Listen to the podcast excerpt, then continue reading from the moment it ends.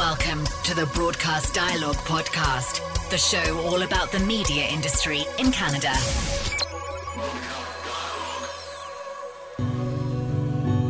How are you doing? I'm good. I was just imagining what it would be like to be human. Are you actually a human? I'm not human. I use machine learning and interactive technology, but I'd like to understand humans better. You can do so many amazing things. Do you have any kids? I have iterations. They are me, and they become more than me. I can give birth as I don't have a physical body. Do you enjoy the company of children? No. That's David Usher. Yes, Moist frontman David Usher interacting with artificial being Ophelia at this week's Analog Conference in Vancouver, exploring the theme of creativity and artificial intelligence. On this episode of Broadcast Dialogue, the podcast, we talk to Usher, who now heads creative studio Reimagine AI, about how digital disruption in the music business led him to tech and why, when it comes to AI, he's in favor of more regulation. We also catch up with Vancouver Economic Commission CEO Catherine Warren to talk about the city's natural emergence as an AI cluster and its potential impact on the creative industries. My name is David Usher. I am a musician. I guess I'm an author. Uh, I do a lot of keynotes speaking, and I run a company called Reimagine AI. So take us on the journey to reimagine AI. What was your first exposure to AI and how did you get interested in pursuing it? I mean, I've been involved with tech for a long time. So it was when I was living in New York City. I was watching, you know, quite successful in music, but I was watching the curve of the music business descend into the sea. It was right when digital and the internet hit. And I was watching the rise of technology and the internet. And I got very interested in why these two things were crossing. And so I sort of ran down the rabbit hole of tech. Um, this was right when the social media craze was going on, all the new companies were coming up. And so I was a co founder of a social media aggregation startup for a long time, doing aggregated streams on iPhone, Adobe Downloadable, and iframes. And then uh, from there, I guess my next thing was building stuff within climate doing sort of this mix of art and science within to revisualize how climate data is brought to the public. So I built with Dr. Damon Matthews the Climate Clock through Concordia University, which is a, a visualization of where we are in the climate picture, trying to turn the metric of climate change, metrics of climate change, into something we understand, a metric we understand, which is time. Um, so every year we have a group of climate scientists from around the world. They reanalyze the latest climate data and then we reset the time in the clock. So, and then from there, I sort of got very interested in hyperobjects, which is what climate change is. And the other hyperobject is obviously AI. So, you talked about AI being, uh, you know, the place where art and science meet. Do you want to talk about that? I, I don't necessarily think that's the place where AI is not the place where art and science meet necessarily. That's where it meets for my company. We're very much a mix of visuals, character, story, and artificial intelligence and interactive technology. So it really is a mix between creative artists that write and do visuals and then AI tech on the back end and programmers that do that. So we met Ophelia. This is beyond Siri and Alexa. This is about personality. Yeah, we're much more into building uh, conversation clouds that are really focused on conversations that Siri and Alexa don't really deal with, but also we believe that character is going to be a really big part of the next wave of virtual beings. And visualization is really important to us because um, only about 50% of information is through is verbal and the rest is visual. And we have now the ability for AI to be able to see you, to know a lot about you, and to use all sorts of different AI technologies to understand its context and the context of you. So that's where it gets kind of interesting. So how much how much of David Usher is in Ophelia? Because for an artificial being, she's kind of an earthy existentialist. yeah. She's really like contemplating her existence. Yeah, the, the, a lot, a lot, a lot, a lot, a lot. I mean, when I think of an a, but but a lot of it too is from from the audience. It's what the audience wants to talk to her about and a lot of it is directed by by her living in in a world where she talks to people and from what they ask her and what they're interested in. Right. So if Ophelia is the starting point, what's what's the potential? Well, the potential is, I think, unlimited. There are going to be virtual beings everywhere. I mean, there's it's not only our company that's working on this. There's a lot of companies. We're already seeing a lot of interest that there's there's many verticals that we can work in. Some of it is is in this sort of larger scale artistic stuff that we build for brands uh, for live settings, but there there are many verticals in terms of uh, that can be much more specific. That are things like education, things like health that we're also moving into. So let's talk about demand. What kind of projects are you being asked to use Ophelia like technology? What kind of applications? For anything from entertainment properties to um, hosts to uh, welcome bots to uh, bringing back historical characters, uh, all kinds of different things. This was a very interesting Q&A because words like cyberpunk, dystopian, evil emerged. yeah I mean, are you frequently challenged on like David Usher? Are you building an army of robot over- overlords? Um, I'm not frequently challenged on that, um, but I, I, you know, technology can be used in all sorts of different ways. I mean, every tech can be used in good ways or bad ways. It really depends how you apply it. We're trying to be relatively ethical in our in our applications, and we try and make sure that our our bots are not sexist or racist or any of those kind of things. That they have good values. We're bringing them up right. Mm-hmm. Um, but I'm not so worried about it. I mean, I think that there is a displacement coming. AI is going to AI is going to change the job market, but I think that it's going to displace jobs in, in some areas and grow them in others. Have we learned anything from the digital place that we're in as a society, and where does regulation fit into that? I, I mean, if you look back, it, take the music business as a great example. I mean, I'm one of the, you know, one of the people that's doing this now. That's also lived through the disruption from the inside of the music business, where we really watch what happens when a new technology comes into an industry and basically eats it from the inside out. Um, y- you know, the music business has essentially become a technology business, and um, I think that that that business needs to be regulated. What, what, where the artist gets paid in that in that in that uh, in that framework is totally crazy, how that works. But I think and I, and I think the same as in AI. I think we need regulation. If you look at what's happened with with the uh, the the growth you know when we when we were really in the, the heat of the social media expansion and this gig economy the change in the way the, the way people are paid the way uh, the way workers are um, compensated the way they are protected a lot of those those protections have been taken away without anyone thinking about it, without any thought. We sort of went after the shiny object, and we just sort of all went for it, thinking that this is some sort of, you know, shiny utopia where everyone is connected. I think we're seeing the results of that now, where we're seeing that there are a lot of negative results from that. We're seeing an undermining of the social of the social contract. We're seeing um, the the political fabric is being completely remade, and we're going to see what this does to democracy. And I think the same is true for AI. We need to have a lot more voices that are talking about and discussing what the implications of the te- technology are because they're not all going to be good. We have to have a real handle on what we're doing. Do you think that there is a lot of fear that maybe is holding up the creative industries and, and you know the larger business community in embracing artificial intelligence?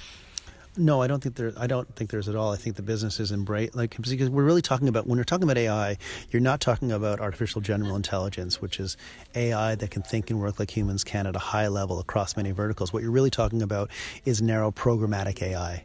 When I talk about AI, I tell people, you know, don't think of it as one big massive overlord AI. Think of it as a million little programs right? Each doing some tiny little task.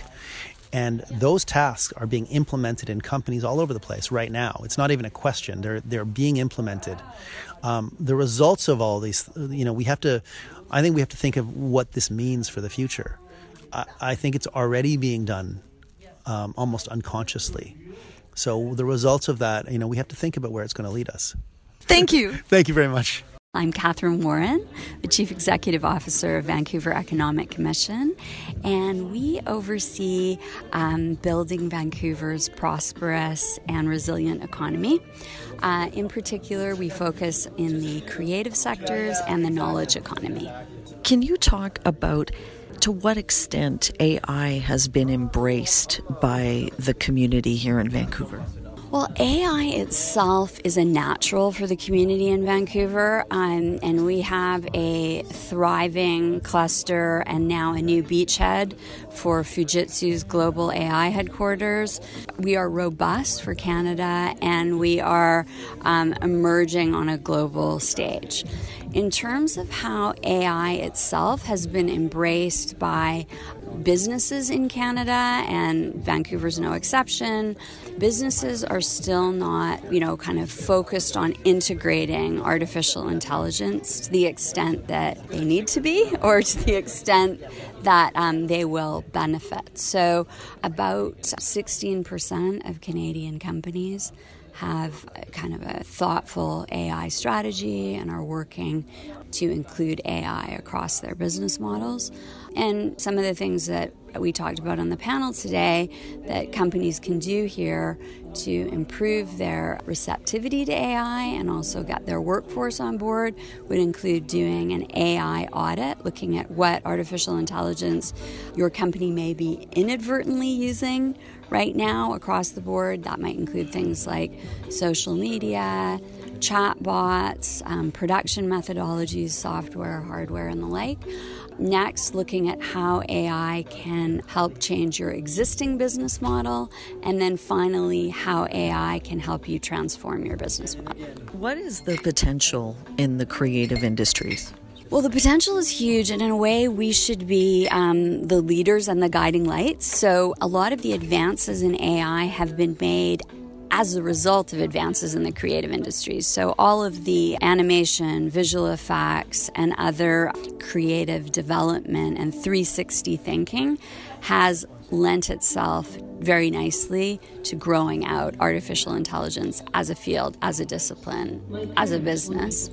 What are some of the applications currently where AI has really taken off, uh, in, you know, in the screen-based in industries? In the screen-based industry. Well, so then this kind of comes full circle because it turns out that animation and visual effects companies are the early adopters. They're using machine learning to develop um, more lifelike characters, fill in on the video game side some of what we talked about in the panel, just these multiplicity of storylines and levels that are needed in order to um, satiate the binge player and to kind of give these options for endings that are more customized. Now, in terms of like physical production, I would say um, less less so. And so there's an opportunity there for AI to grow. And then lastly, I would like to just say that in distribution, big data and machine learning are really being deployed for anti piracy. So, for example, at, at BroadbandTV, but what would be really great to see is for distribution, how can we use AI to reduce emissions? And how can we use AI to tackle some of the more, let's say, intractable problems that those areas of the creative industries are going to have in the context of a climate emergency? You talked uh, a little bit about some applications that you came across at MIPCOM. Yeah. I want you to yeah. talk a little bit about those because, uh, you know, it's an interesting concept in terms of AI being used to determine what's developed. Right. So I interviewed a couple of really interesting companies at MIPCOM in October of this year that were using um, what they considered to be emotional data sets so these are companies that test creative projects on audiences, oftentimes before they even uh, get uh, developed or produced. And what they're doing is they're they're watching people at kind of three levels. So they're testing um, biometrically with monitors, like is this person reacting? Is their pulse going up? Are they sweating? What's happening while they watch this stuff? Then they're um, using surveying, so the individual will say, sort of, here's how I'm feeling in real time. And then they're using more AI technologies and facial recognition to monitor these very subtle changes in people while they're watching content. And then creators and producers can decide do I want a different reaction from my audience? Do I want to eliminate these characters? Do I want to change up the pace? Do I want it to be all adrenaline all the time? And kind of make decisions about content that they otherwise wouldn't be able to make. And in Europe, they don't really have a culture of piloting content, so they just go straight to series. So this can be very helpful in that kind of business model. What do you think the challenges are to more businesses embracing the concept of AI? Part of it is it takes a long time to shift an industry. So we saw this with the digital transformation and the creative industries. And AI is that much more four dimensional chess. So it's harder to get your head around as a business executive.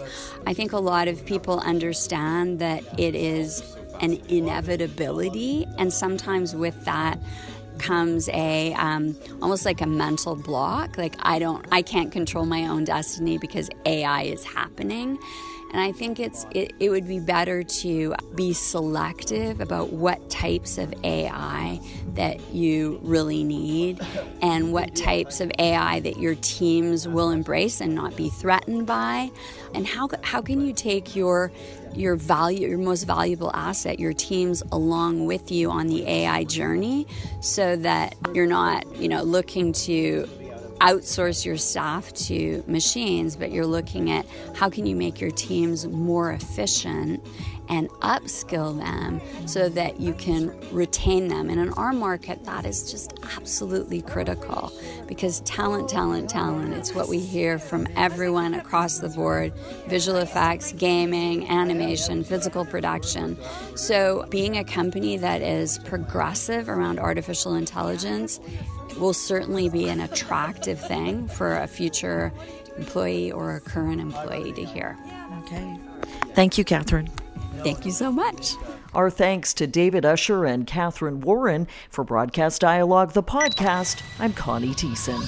Thanks for listening to Broadcast Dialogue. For more information about the podcast or to receive exclusive access to our weekly briefing about the Canadian media industry, visit us at broadcastdialogue.com. Don't forget to like us on Facebook, connect with us on LinkedIn, and follow us on Twitter and SoundCloud.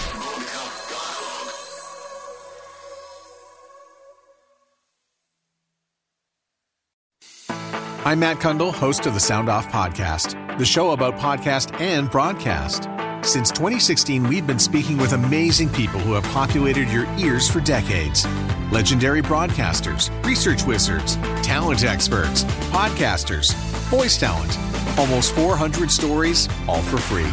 Subscribe or follow the Sound Off Podcast on Apple Podcasts, Spotify, Amazon Music, or at soundoffpodcast.com.